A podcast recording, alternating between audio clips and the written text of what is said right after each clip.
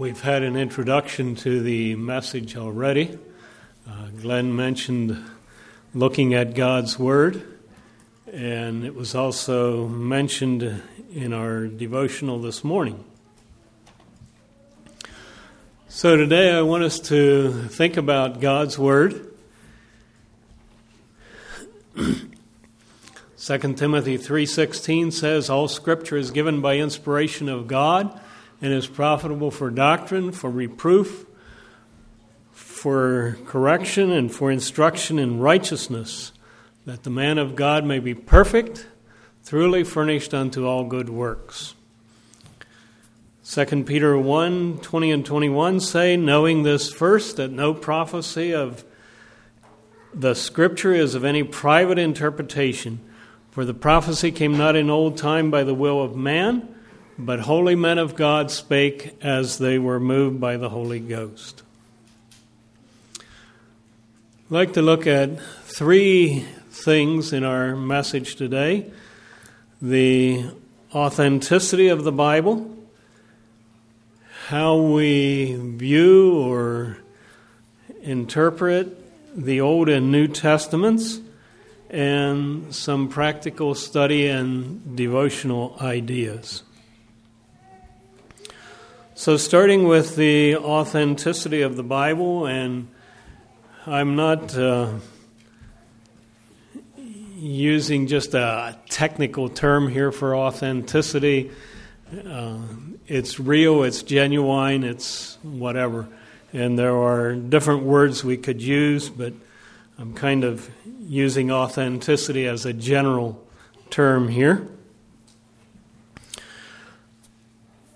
I want to start with some of the ideas, um, some of the external evidences, and some of those come from archaeology, and I want for us to think about some of those. I'll be reading a little bit about that archaeology and history, and uh, then we also want to look at what the Scripture has to say about itself.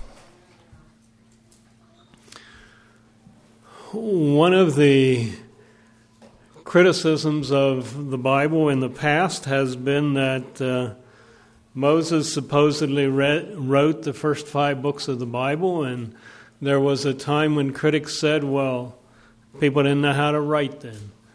But today, because of archaeology, we know that the Egyptians and others um, did have writing probably at least a thousand years before Moses.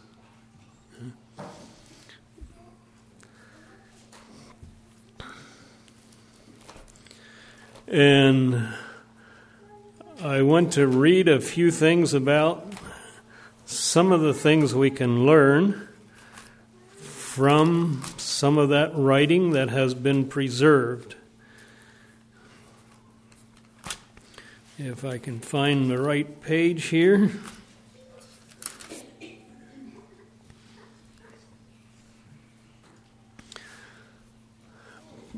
I'm sure some of you have heard about Nuzi before. Uh, it's one place where there's been a lot of archaeological studies. And they found there over 20,000 tablets written in Babylonian cuneiform. And as they studied these, they realized that many of these confirm the customs that we read about in, in Genesis.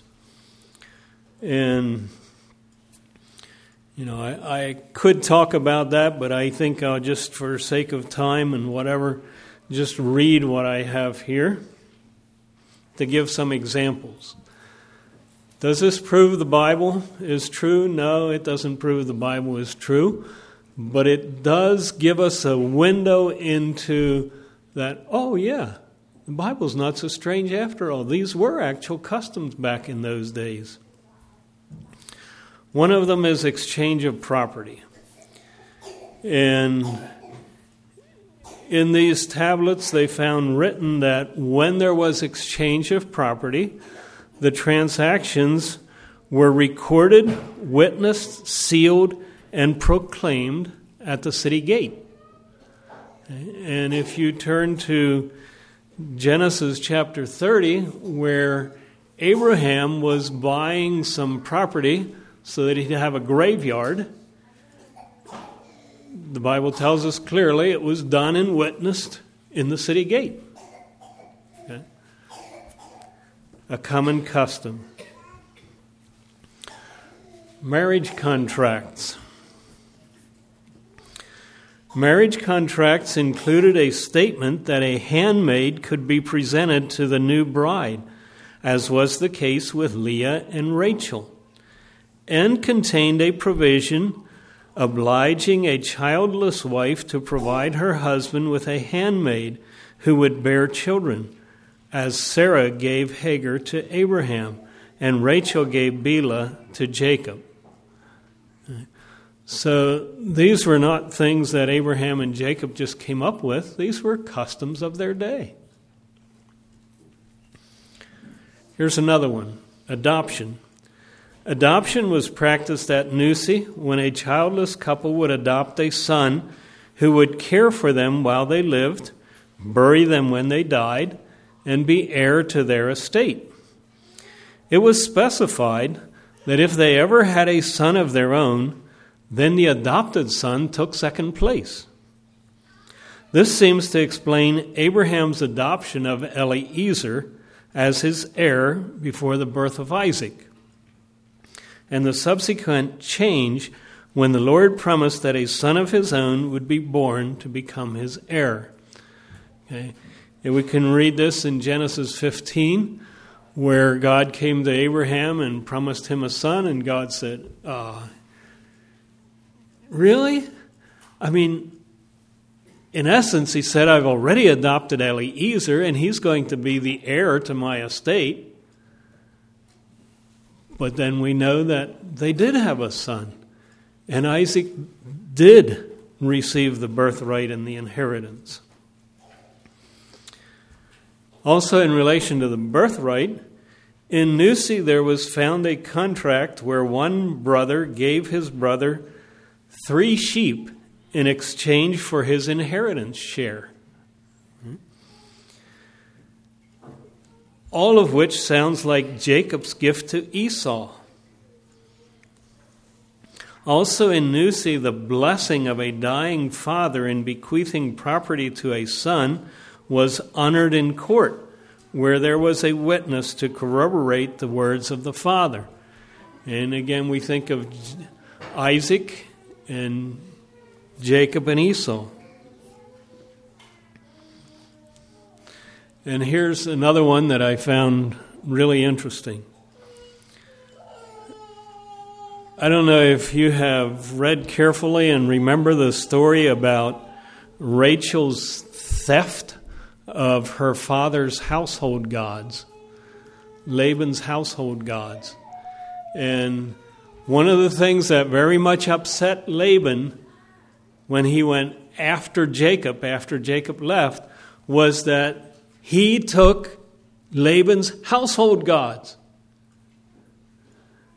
And Rachel put them in the camel's saddle and sat on them to hide them. Now, why was that a big deal? In Nuzi, there was a law that implied that property and leadership of the family could pass to a daughter's husband, providing the father had handed over his household gods to his son in law. So, those household gods represented the leadership of the family. Thus it was when Laban overtook Jacob and anxiously searched his camp for the household idols, he could not find them, for Rachel had taken the images and put them in the camel's furniture and sat upon them.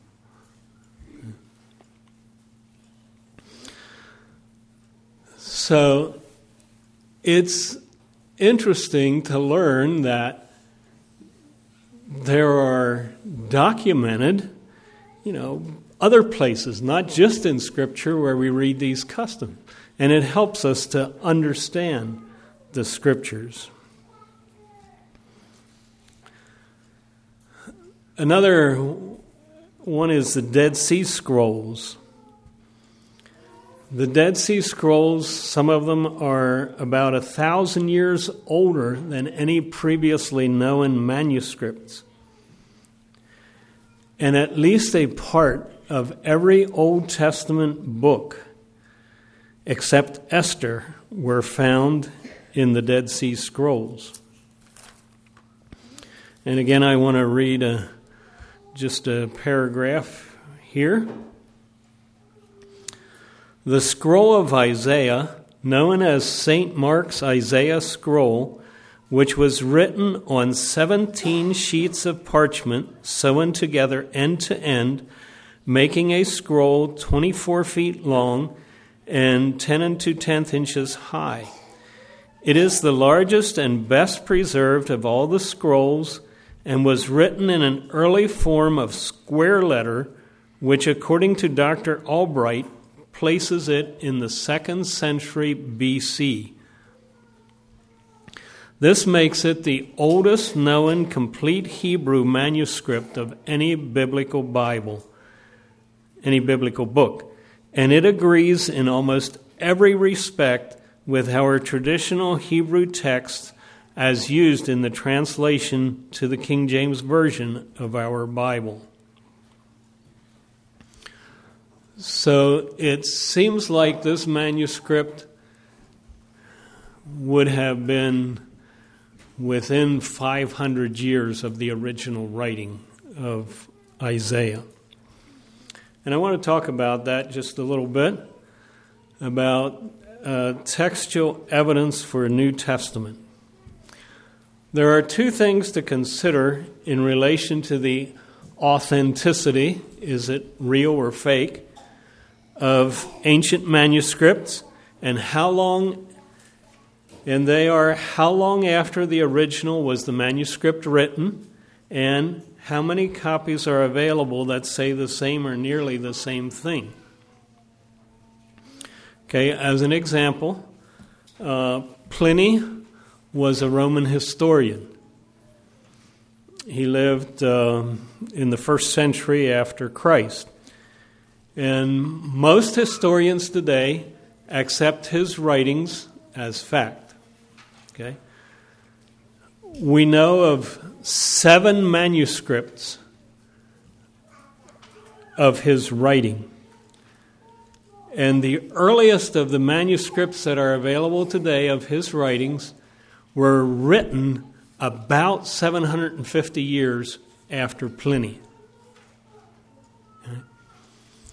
Now, think about that and think about how what we have for the Bible compares to that. So, when it comes to New Testament writings, there are thousands of manuscripts. Okay? One writer says 24,000. I can't substantiate that. And the earliest of those manuscripts go back to within a hundred years of when the original ones were written. So, you know, we accept Pliny's writing as factual. But we have much less evidence for that than what we have for the New Testament. Why shouldn't we accept the New Testament?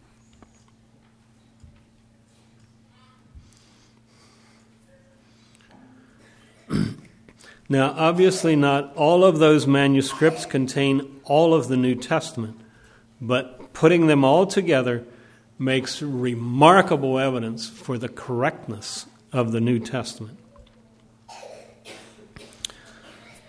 Think about the writers of the New Testament. They were competent people. Many of them wrote what they had actually seen, they were eyewitnesses. Paul was called of God and received his revelation directly from God. James and Jude were half brothers of Jesus. Mark and Luke, Mark apparently got his information from Peter, wrote Peter's stories, and Luke says that he investigated. And I think it's in the introduction to either Luke or Acts where it says he had perfect knowledge of all these things because he talked to people about it. We can believe that the writers of the New Testament were honest. How can we know that? Why would you risk your life for a lie? Very few people would risk their life for a lie. So it's very likely that they were honest. And they harmonize with each other. Now, there are differences of emphasis but there's not really a difference in doctrine in picturing Jesus Christ.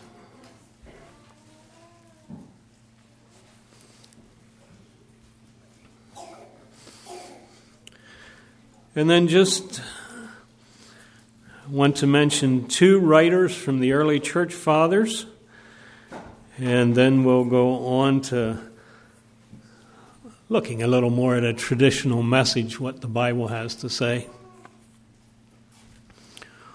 Origen lived from 185 to 254 BC. He was from Alexandria. His father was martyred as a Christian when Origen was 17. And Origen became a teacher, and some people think a bishop at the age of 18 in the face of persecution. Many times he was miraculously saved from persecution. And he accepted the Gospels, Acts, the Pauline epistles, Hebrews, Revelation, 1 Peter, 1 John, and Jude as inspired works of God as a part of the Bible. Athanasius, who became Bishop of Alexandria in 328, and I give these dates again to help us remember that you know these things go back pretty far, not quite to the apostles, but pretty close. And he wrote in defense of Orthodox Christianity. And in a letter, he lists all the 27 books of the New Testament that we use today as the inspired Word of God. How else can we know the Bible is God's Word, authentic? Has it made any difference in your life? Do you experience the love, joy, peace, fruits of the Spirit that Brother Glenn talked about? Yeah. I think most of us here have experienced the power for change, the power for good that the Bible has. And then we could also think about its preservation. It's been preserved for thousands of years.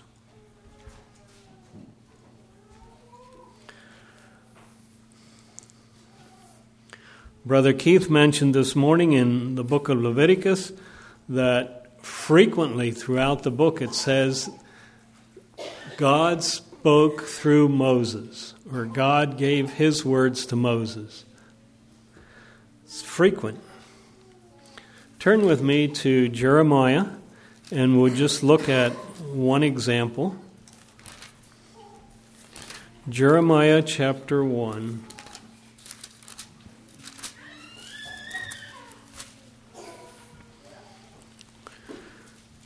Jeremiah chapter 1, verse 1 The words of Jeremiah, the son of Hilkiah, of the priests that were in Anathoth in the land of Benjamin, to whom the word of the Lord came in the days of Josiah, the son of Amon, king of Judah, in the thirteenth year of his reign.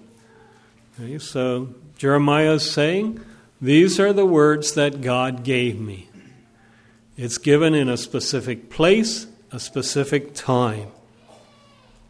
Verse 4 says, Then the word of the Lord came unto me, saying, Verse 13 says, And the word of the Lord came unto me the second time, saying, and chapter 2, verse 1 says, Moreover, the word of the Lord came to me, saying.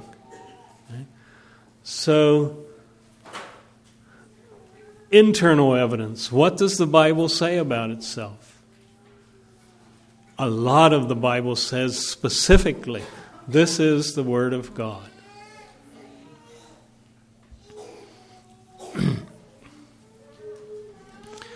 In the New Testament, 2 Peter 3:16 says,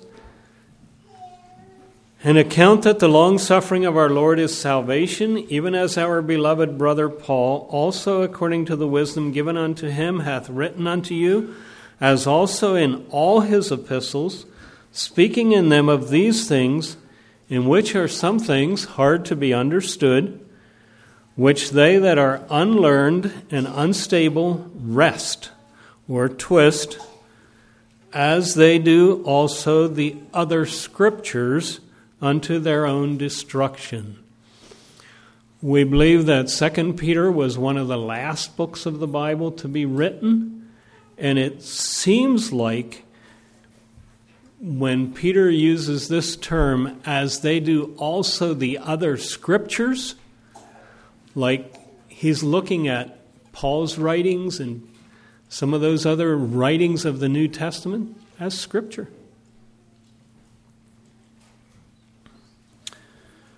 I'd like to read from Luke 24 to notice Jesus' recognition of the Old Testament. Luke 24, verse 27.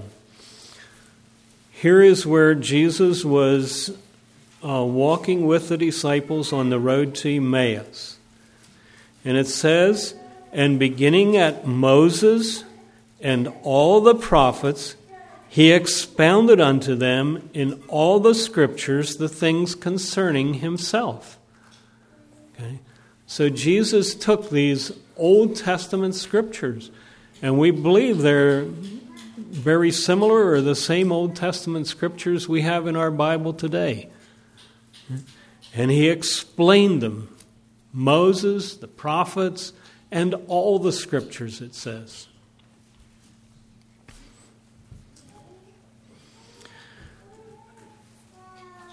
Another reason for believing in the authenticity of the Bible is um, prophecies.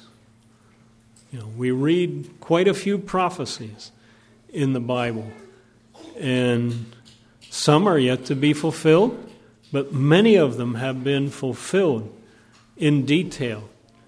Um, I'll just mention one that we were actually studying in second grade Bible this past week, um, and that's Cyrus. If you want to turn to it, it's found in Isaiah 44, verse 28. And Isaiah wrote this approximately 150 years before Cyrus ever existed.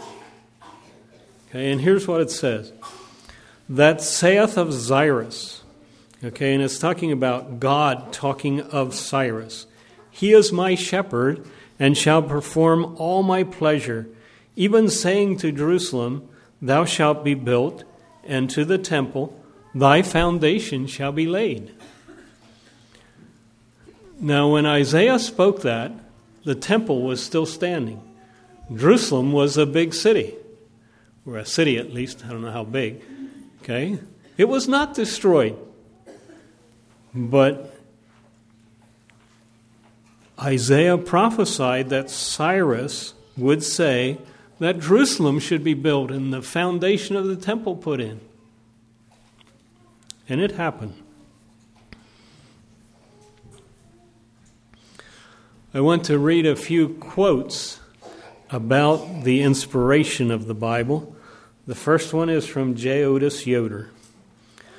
The Bible is the self disclosure of God, the eternal, all holy Creator, given to us in words by men, controlled by the self revealing God, so that the revelation was protected from error in the process of revelation and is the message for all men in every age, culture, and country and one from C.R. Smith. Inspiration is God's work in superintending so that by using their own individual personalities, the writers composed and recorded without error what God wanted recorded. Here are some thoughts about what we believe about inspiration. Inspiration is inexplicable. It's the work of the Holy Spirit, and we don't fully understand it. It's restricted, it's limited to the Bible. The revelation is complete. No other book is inspired in this same way. It is essentially guidance. The Holy Spirit supervised the selection of material and the words. It extends to the words, not just thoughts and concepts. It is plenary, which means it's full and complete and entire, absolute. And it is verbal, which means it applies to every word. Inspiration only applies to the original writings, not to translations and versions. And we believe the Holy Spirit preserved the authors from all error and omission. So, we got through the first part of the message. We only have two more parts to go. So, fasten your seatbelts.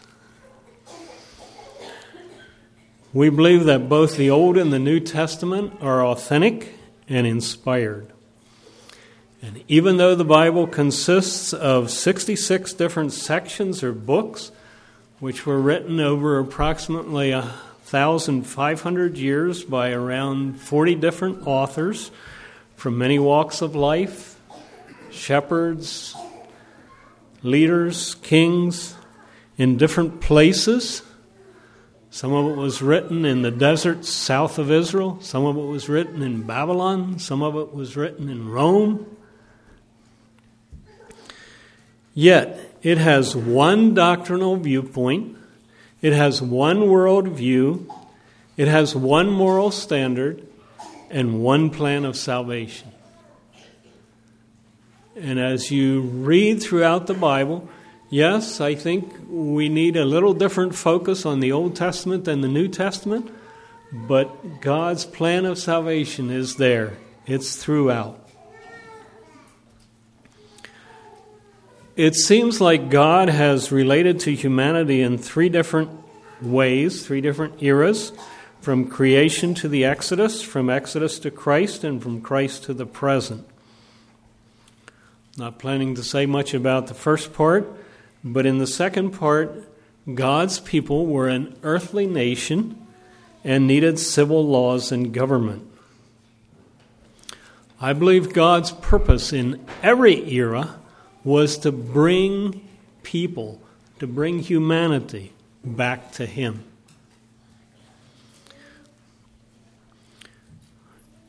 In Israel's era, we see that in God's promise to Abraham, where He says that He will bless all nations through him. I'd like to read from Deuteronomy chapter 4.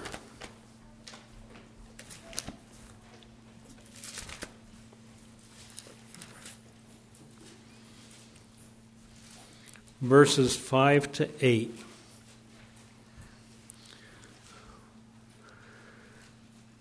This is Moses speaking. Behold, I have taught you statutes and judgments, even as the Lord my God commanded me, that ye should do so in the land whither ye go to possess it. Keep therefore and do them, for this is your wisdom and your understanding in the sight of the nations, which shall hear all these statutes and say, Surely this great nation is a wise and understanding people. For what nation is there so great, who hath God so nigh unto them? as the Lord our God is in all things that we call upon him for. And what nation is there so great that hath statutes and judgments so righteous as all this law which I set before you this day?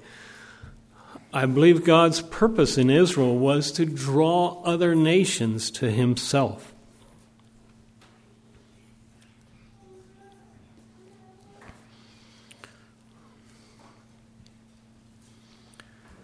I believe there are some things in this era that God allowed, even though they weren't according to His plan.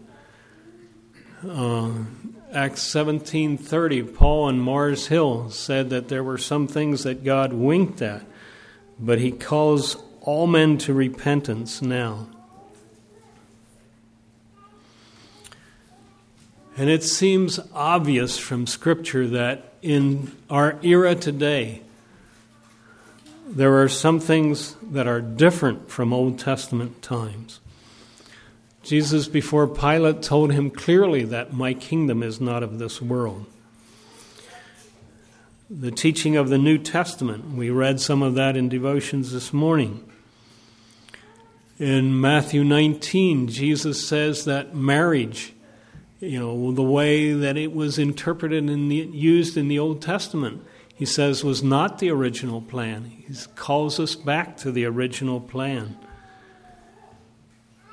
And what about all the wars in the Old Testament? In fifth and sixth grade Bible, we're studying about the conquest of Canaan and, and all these wars and the judges and all their wars. I really don't think that was God's plan. I think that came as a result of the people's disobedience.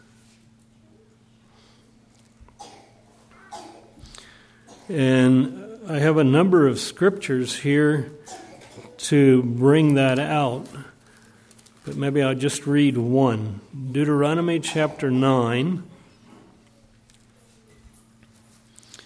Actually, I think I'll turn to Exodus 23. Exodus 23.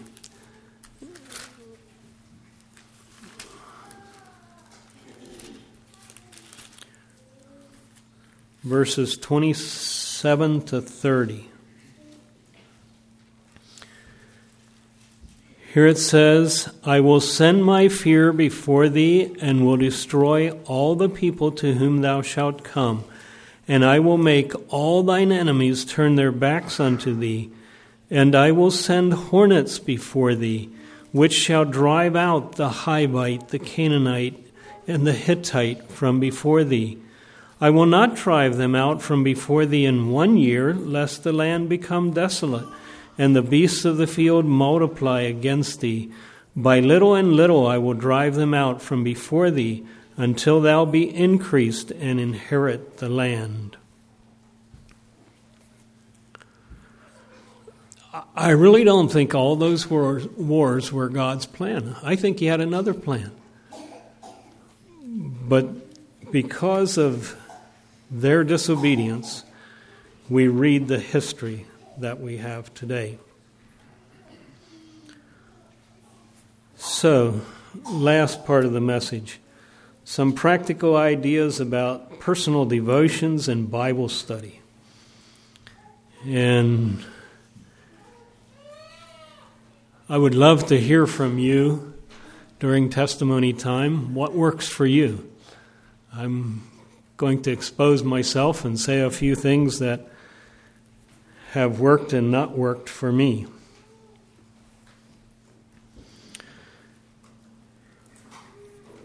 I think as we I think we need to read the New Testament and the Old Testament with maybe a little different approach.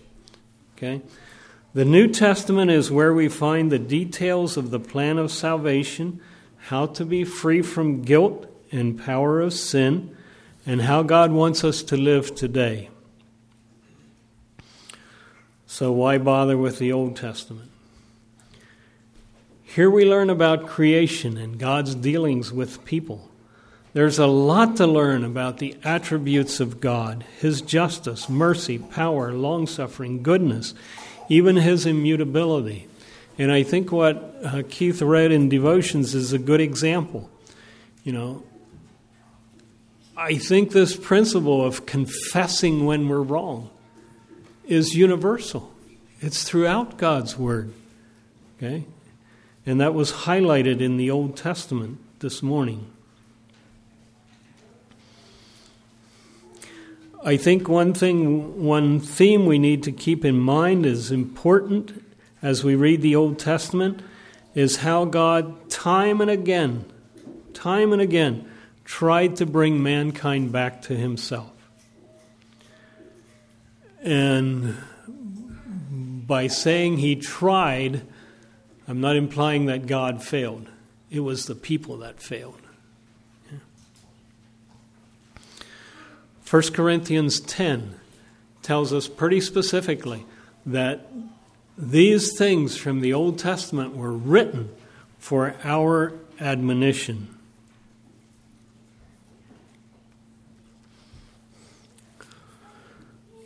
So, what about personal devotions? I think it's important to choose a time and a place when you're most alert. If you're like me, it may not be in the morning. We often hear about, you know, first thing in the morning, and that's good. But some of us aren't very alert first thing in the morning. You know, some of you are. So think about when do I have my devotions? Where is a good place to be undisturbed? But then, if you're a mom, maybe you can't find such a place, but maybe you can find a time and place that you're at least the least likely to be distracted. Read daily. You know, in the Old Testament, the king was to have a copy of the law with him, and he was to read in it every day. Paul tells Timothy to give attention to reading. It's a good idea to read through the Bible in a year, but maybe I'll just uh, make a confession here. I've tried that many times, and most times I failed, and I get frustrated. And finally, I decided, you know what? I don't have to read the Bible in a year. I'll just, you know, read. And I find that most times it gets done in less than a year. But, you know, when I set too many specific goals for myself and don't meet them, then I kind of get frustrated, you know. So balance goals with what works for you. Might want to use a chart to record what you have read. Might want to make a timeline. It's really interesting to start in Genesis and make a timeline. You might want to list the promises and conditions of the promises that you find in Scripture. Now, if you start out to, I'm going to do this for the whole Bible, if you're like me, you won't get it finished. So maybe do it book by book. You know, say, well, I'll take the book of uh, Ephesians. Okay, whatever. You know, start with something that's not too big so you don't frustrate yourself. if you do these things and don't meet your goal, don't get frustrated. Just keep working at it. You might want to use a devotional guide. But I would caution that you don't spend more time reading someone's ideas and interpretation than what you spend actually reading the Bible. I think it's good for couples to take times to read in the Bible and pray together. If you have the possibility, read the Bible in different languages. You know, some of you can read Pennsylvania Dutch. The New Testament has been pe- translated into Pennsylvania Dutch. Actually, it's more Ohio Dutch. But, and it comes with a guide to pronunciation. It's not hard to learn. I think you could all learn. And you might want to read the New Testament in Pennsylvania Dutch for your devotions for a change. Or you might want to use different versions. Sometimes use a chronological Bible. May want to use a Kindle. I use a backlighted Kindle because I read in bed, and so then Orpha can still sleep. Mm-hmm.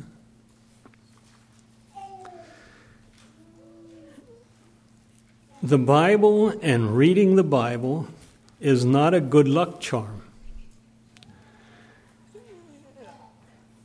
I have found frequently that, you know, when I have unintentionally or intentionally skipped my personal devotions, my day didn't go so well.